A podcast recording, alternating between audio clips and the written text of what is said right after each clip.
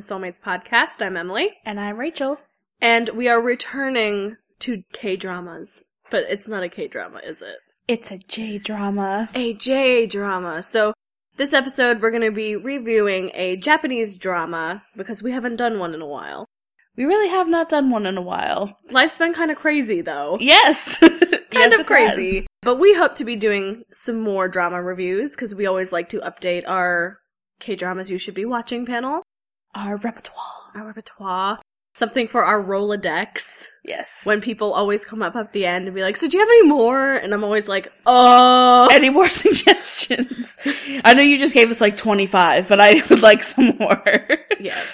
Let's get right into it. We are reviewing Million Yen Women, which is a 2017 Netflix J drama. So this drama can be found on Netflix, which is really nice. If you have a Netflix subscription or your friend does and you use theirs, you can just watch this whole J drama on Netflix. If you are a Netflix member, a exclusive member of Netflix. So this J drama was actually adapted like many Asian dramas. It was adapted from a manga by Shunju Aono. And it stars Yujiro Noda, who is the lead vocalist of a Japanese rock band called Radwimps. You know, That's cute. he They- he kind of is a rad wimp. oh my god, we'll get into that. but uh, the band, I think, started around like 2006, 2007. Think of the music that happened then, some pop rock, Yeah, and um, they're still actually releasing music today. that's awesome. The the lineup is a little different, but this guy is still the lead singer. He's always been the lead singer, and now he plays the rhythm guitar. Um, if you are a fan of Radwimps, your boy is in this. and apparently, this was his first ever acting role, and he is the the male lead. I thought he did a really good job. Debatable. Oh my gosh! For it being his first acting thing, I th- I thought it was really good. I guess I don't know him personally, so I don't know what he was like in real life. I just I didn't enjoy the character, but we'll we'll get into that.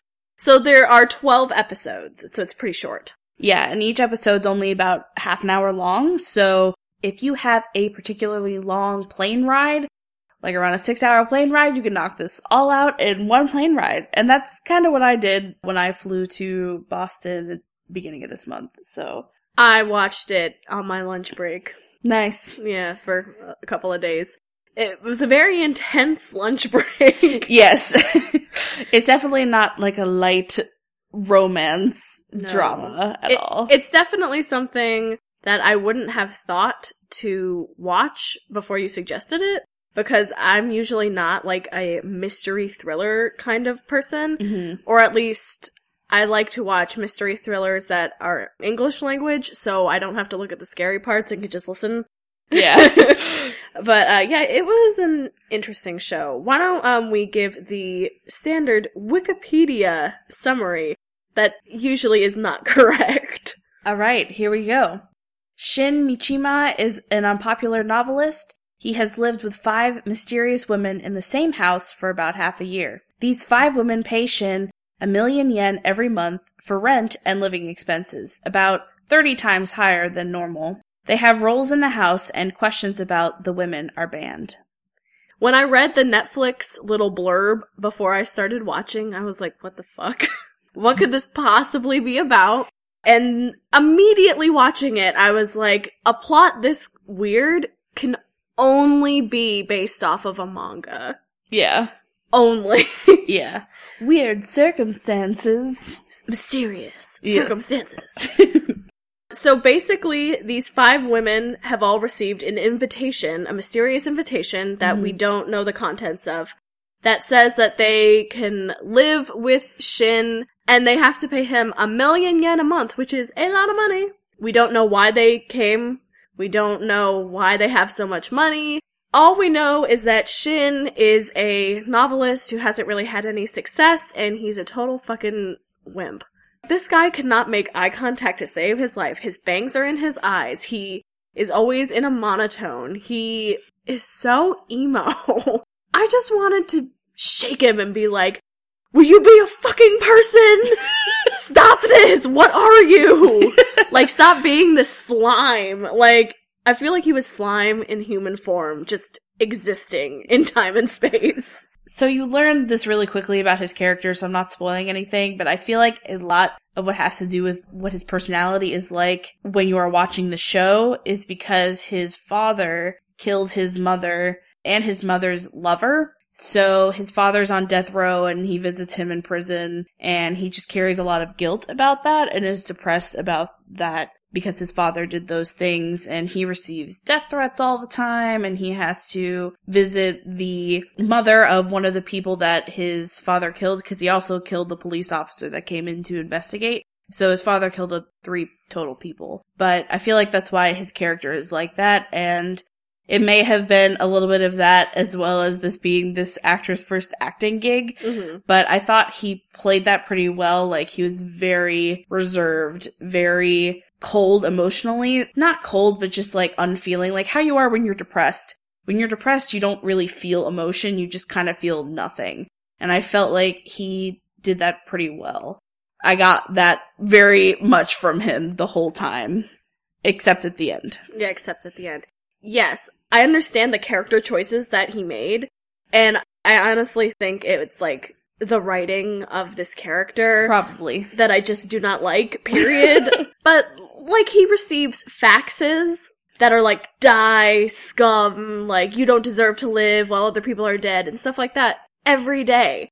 And I'm just like, unplug your fucking fax machine. Why? Like it made no sense. Like that was one of the mysteries and when it's solved I was just like, okay. It didn't really have any bearing on the plot, but it was like one of the mysteries like who's sending the faxes? Yeah. And it was just like, who cares? Well, I know why he didn't unplug the fax machine. He didn't unplug the fax machine because this story is still set not in exactly present day, but in enough of the future where everyone has a cell phone. But Shin does not have a cell phone. He doesn't carry a cell phone, but he is a writer, so his editor needs a way to get into contact with him. So he has a house phone that is also a fax machine. Get a new house phone. Change your number or I don't know, like get a razor. Like with the amount of rent money, he could have afforded a very nice phone. Right, but I feel like part of his character too is that he wants to feel punished. It was just annoying to me personally. I understand why it was, but you it, just hate it. I hated it. It felt like this character had no agency, and that annoyed me. yeah. you know what I mean? Yeah. This show revolves around six main characters, basically. Let's explain the characters a little bit more before we get into the meaty plot details so everyone can kind of get an understanding of who the characters are and then my complete bewilderment at them. Okay. The first character we'll talk about is Minami Shirakawa. She is the oldest of the women that are living at the house. She is 30 years old. She is a very interesting character because she's usually nude. Yeah, I was really shocked. I was like, damn, this is a Netflix show. Yes, so she's a nudist at home who has a mysterious demeanor and occasionally violent tendencies. And she is the president of the ultra luxury call girl club and Minami refers to Shin as just novel. The next one is Hitomi Tsukamoto, and she is 26 years old. She's very merry, um, and she usually does yoga every day. She's the daughter of an influential novelist who has died, and she appears to be very infatuated by Shin, but he doesn't seem to understand that. Yeah, he's kind of an idiot too. Kind of an idiot. Um, the next girl is Yuki Kobayashi. She is 24 years old and is very quiet. The only thing we really know about her is that she is married to a wealthy elderly man for whom she was previously a maid. The next one is Midori Suzumura, and she is a 17 year old high school girl. She was raised in an orphanage. She got her money from winning the lottery, basically. Yeah. and the last but not least is Nanaka Seki. She is 20 years old and she's very clumsy and loves drinking milk of all things. Ranch milk. Ranch milk. that was the brand. we find out a few episodes in that she is a famous actress and she began her career as a child. And we've already covered the main character, Shin Michima. They call him Michi. Well, mostly Nanaka calls him Yeah. Michi. So those are our cast of characters, and pretty quickly you learn the backstories of everyone within, I would say, the first five episodes, pretty much. Yeah. We're not going to spoil the big twist at the end, Yeah. so we won't do that. But let's talk about the plot just a little bit. The Uh, plot's fucking weird. The plot is weird because there's a few things happening at once. It's not just one storyline. So basically the main mystery that Shin is trying to solve is where did all these women come from and why were they sent an invitation to his house specifically? Cause he didn't send it. Yeah. I'll reveal that much. He didn't send the invitations. And all these women are ridiculously wealthy but he can't ask any questions of them. So he has no idea where they are getting the money from, what they do for a living, any of that, unless they tell him. So that's one of like the rules of the quote unquote contract. And then we have the mystery of the threatening fax machine. There is a plot where he's trying to get out his latest novel and his editor is kind of hounding him about it. Yeah. And they're like, it needs to be a success or else you're gonna get dropped. And there's all this pressure about his novel. And then when he finally does publish it, it's like a surprise smash hit. Well- but, well, but is it though? yeah. So there's Yeah. a lot about his book specifically because he isn't a very famous or popular writer. And he kind of has like a rival, I guess you could say, who's an author who's extremely popular. He's basically light Yagami. He looks like him Yes. and he acts like him. Oh him. my god, yes. He's such a little shit. He is a little shit. You'll see if you watch the show, you'll see that kind of interaction that they have or lack thereof. It's kind of, they don't really ever talk to each other, but they are like competing nonetheless. Oh, and just for perspective, a million yen is about $10,000. It's So, a lot. so just to imagine paying $10,000 in rent a month. These women all have uh, extremely expendable incomes, even though Shin cooks for them. yeah. Shin's basically their bitch. Yeah. Yeah, that's a good way to describe it. He is their bitch, and these women inspire him to write in one way or another. So one of the issues that I found with this show was that it made it seem like every woman on the show wanted to bang Shin. yeah. Every single one.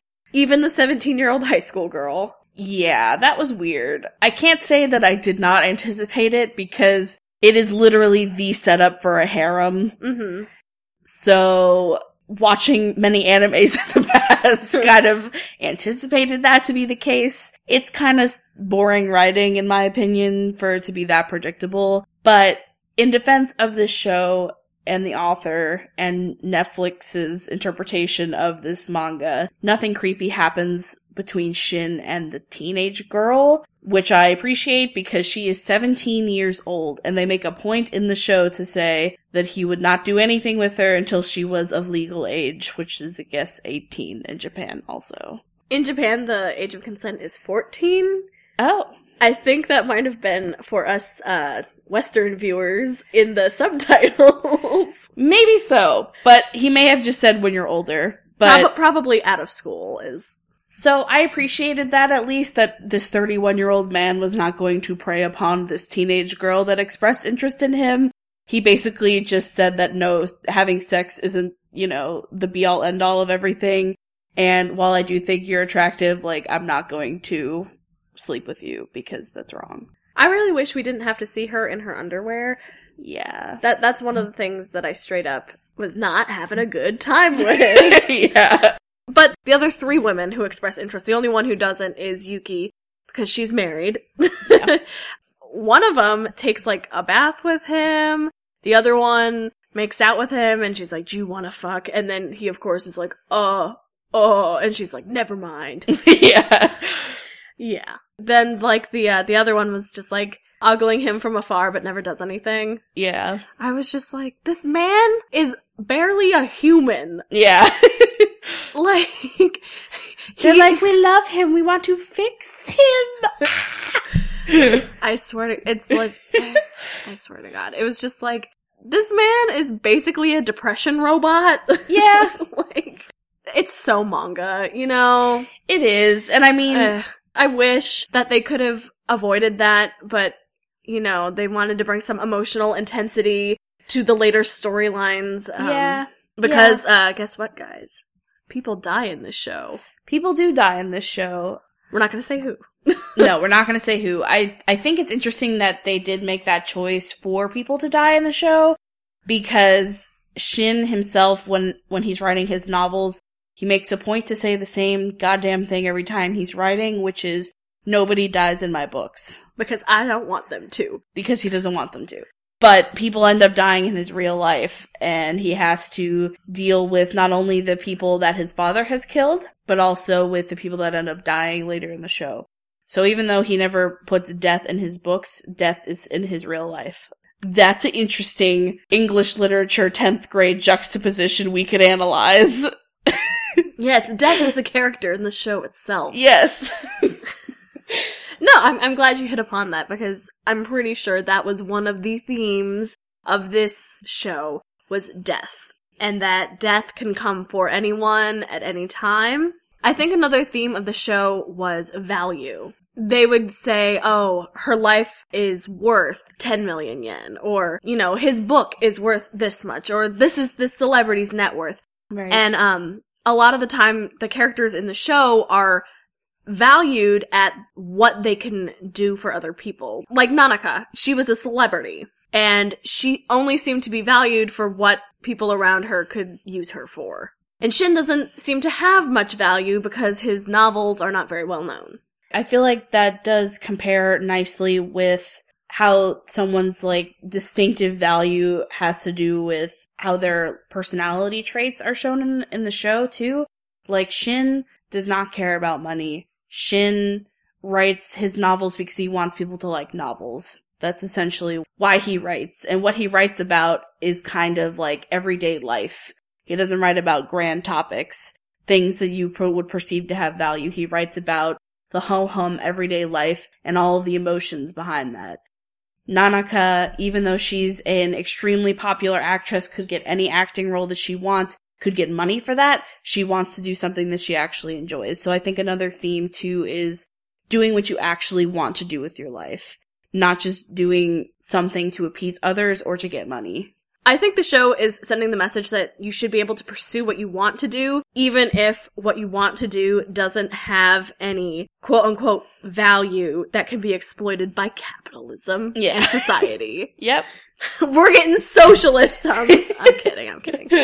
But I do think another one of the themes is following your passion or sure. or following your heart when other people tell you not to, hmm or even, you know, more vaguely, just living your life without cynicism.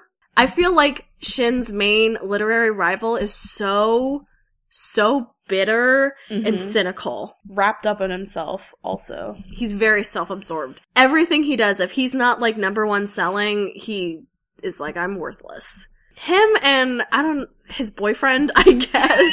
His editor? his editor slash boyfriend do this whole convoluted campaign to like discredit Shin and stuff. Mm-hmm. And at the end of the series, it doesn't even matter what they did. Like, they're just like, those two shitheads living their life. Yep, essentially. I think the, the show goes out of their way to be like, look at these two chuckle fucks. Like, yeah. do you want to talk about the ending?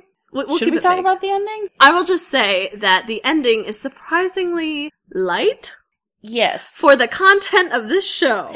Yes, the ending is satisfying. I will say that. I would say that everything is wrapped up in a nice little bow and that there are no plot threads. Yeah, there's no, I hope there's a second season and then there's never a second season. It's done. You can almost think of it as a six hour movie. You watch the show and it's done. There's no wishing there's a second season and there isn't one.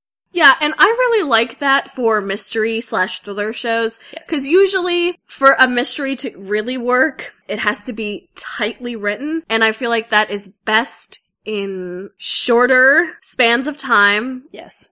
You know, one season. So they don't have enough time to fuck it up and put in too many red herrings and Oh get my god, convoluted. yeah. this show is written very tightly. Some of the plot threads I feel like didn't have much consequence to the story, but every mystery was solved. Every single one. I agree. They could have cut out more fluff, I guess you could say. Like the fax machine plot, we probably could have done without. Yeah. But in general, I think they did wrap it up really nicely and ended it before it became this big monster that the writers wanted to just finish and move on to a new thing they had Game of Thrones. Everyone pray for Star Wars. oh, God. Anyways, I think our final thing we have to do is rate the show. So we're gonna try something new. We're gonna give individual ratings on different parts of the show. so we're gonna rate the acting, we're gonna rate the story, and then we're going to rate the technical aspects of the show, like cinematography, music, and stuff like that. Cinnamon photography. Cinnamon photography. I feel like that gives people a better idea of our thoughts of the show and a better idea if they will enjoy it or not because some people like really pretty things even if the story's kind of eh and then some people do not give a fuck about how it's shot That's true. okay so for the acting let's do 1 to 5 5 being the best 1 being the worst I would say the acting was a three and a half for me. I felt like all of the women in the show did a fairly good job acting. Shin, I thought, hit it on the nail for what his character was supposed to be. In general, I feel like there could have been more emotion shown from him at the end of the storyline and more emotional cues and keys from the women as they were acting throughout the story. But overall, I didn't think it was distractingly bad, but I didn't think it was amazing either. And some of that could be lost in translation for me as well. I actually think that the acting is like a 4 only because the woman who played uh, Minami was fucking amazing. She was so good. She was out of yeah, just her five. Loved her, but uh, the other girls I felt like could have given a little bit more to the roles. Let's do the story, just the overall story. What would you give that? I really liked the story. I gave it a four. I am never really great at predicting plots anyways, but this one really kept me on my toes.